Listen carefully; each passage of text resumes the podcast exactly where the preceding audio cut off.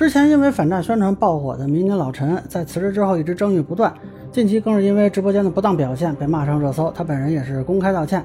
那么，如何看待警务人员转型主播的这种情况？法律应该有所规制吗？大家好，我是关注新闻和法律的老梁，让我来跟您聊聊这事儿。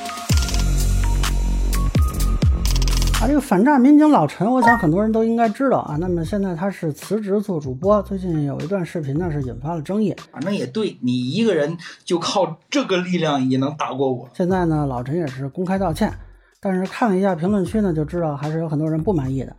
呃，说实话呢，一开始他辞职的时候，就有人在后台问我要不要聊聊这事儿。我当时觉得他本来就已经有很多批评声音了嘛，又是这个年龄转型。可能有一个过渡期吧，那我当时觉得我要去聊就变成锤他了，所以当时就没说什么。但是呢，这次事情我还是想说两句了。就首先，我很尊重老陈对自己的职业选择，虽然说我个人可能不是特别能理解他为什么要辞职，但是呢，每个人都有权做自己的主，当然也就为自己的选择负责。那其实我从个人角度判断吧，他本身自主生产优质内容的能力很难说是很强。那么脱离了警方平台带来的权威背书，那在短视频和直播领域想要自己怎么说呢？闯出一片天地，这个啊还是需要一段时间的探索。这里呢，警察的职业给他带来很多的积累和爆红的台阶，这个是他的优势。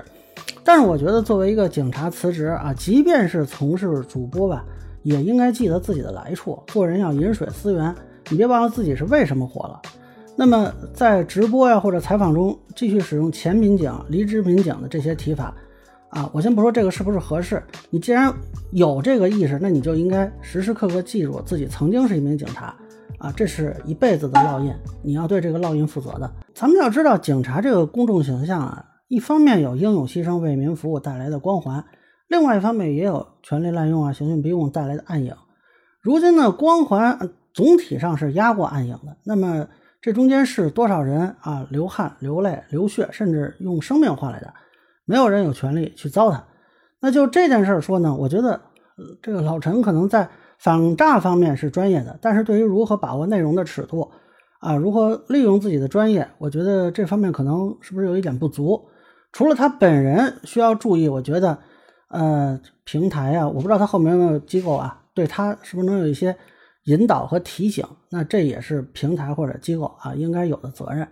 那么最后呢，我想说一点，就是这个公务人员辞职从事主播这个行业，该不该有所限制？其实我一直在思考这个问题啊。你像公务员本身辞职，他就业就是有限制的，不得到与原工作业务直接相关的企业或者其他营利性组织任职，不得从事与原工作业务直接相关的盈利性活动。那么老陈这个情况，我不知道算不算与原工作业务直接相关啊？另外呢，这个律师法规定呢，这个法官呀、检察官呀，离职两年内是不能从事律师工作的。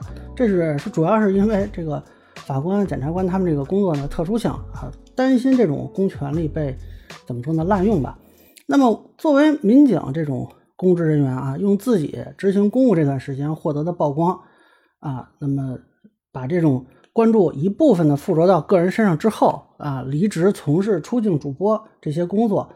呃，我认为是不是应该考虑加以一个限制？一个是时间上要不要明确下来，比如说也是两年；另外一个内容上是否要采用更严格的这种啊限制方式？有一些内容是不是它就不能去聊？那我觉得这样可以防止这种公权部门的资源被滥用，维护这个整个公共权力部门的整体的社会形象。这对于全社会来说，其实还是有积极意义的。那么以上呢，是我对这个反诈老陈道歉这个事儿的一个分享，个人浅见难免疏漏。也欢迎不同意见小伙伴在评论区、弹幕里给我留言。如果您觉得我说的还有点意思，您可以关注我的账号“老梁不郁闷”，我会继续分享更多关于新闻和法律的观点。谢谢大家。